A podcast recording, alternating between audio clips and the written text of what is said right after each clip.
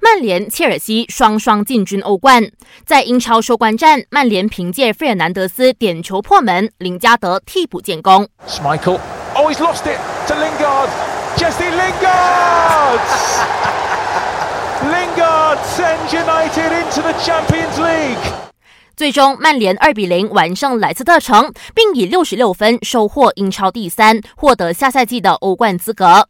切尔西同样以二比零横扫狼队，位居第四，拿下下赛季的欧冠门票。也因为这样呢，莱斯特城排名最终维持在第五名，只能与第六名的日次参加下赛季的欧联杯。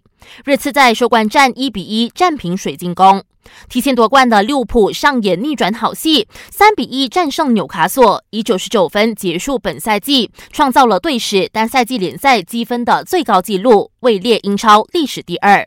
英超老二曼城五比零痛宰诺维奇，阿森纳三比二险胜沃特福德，位列第八。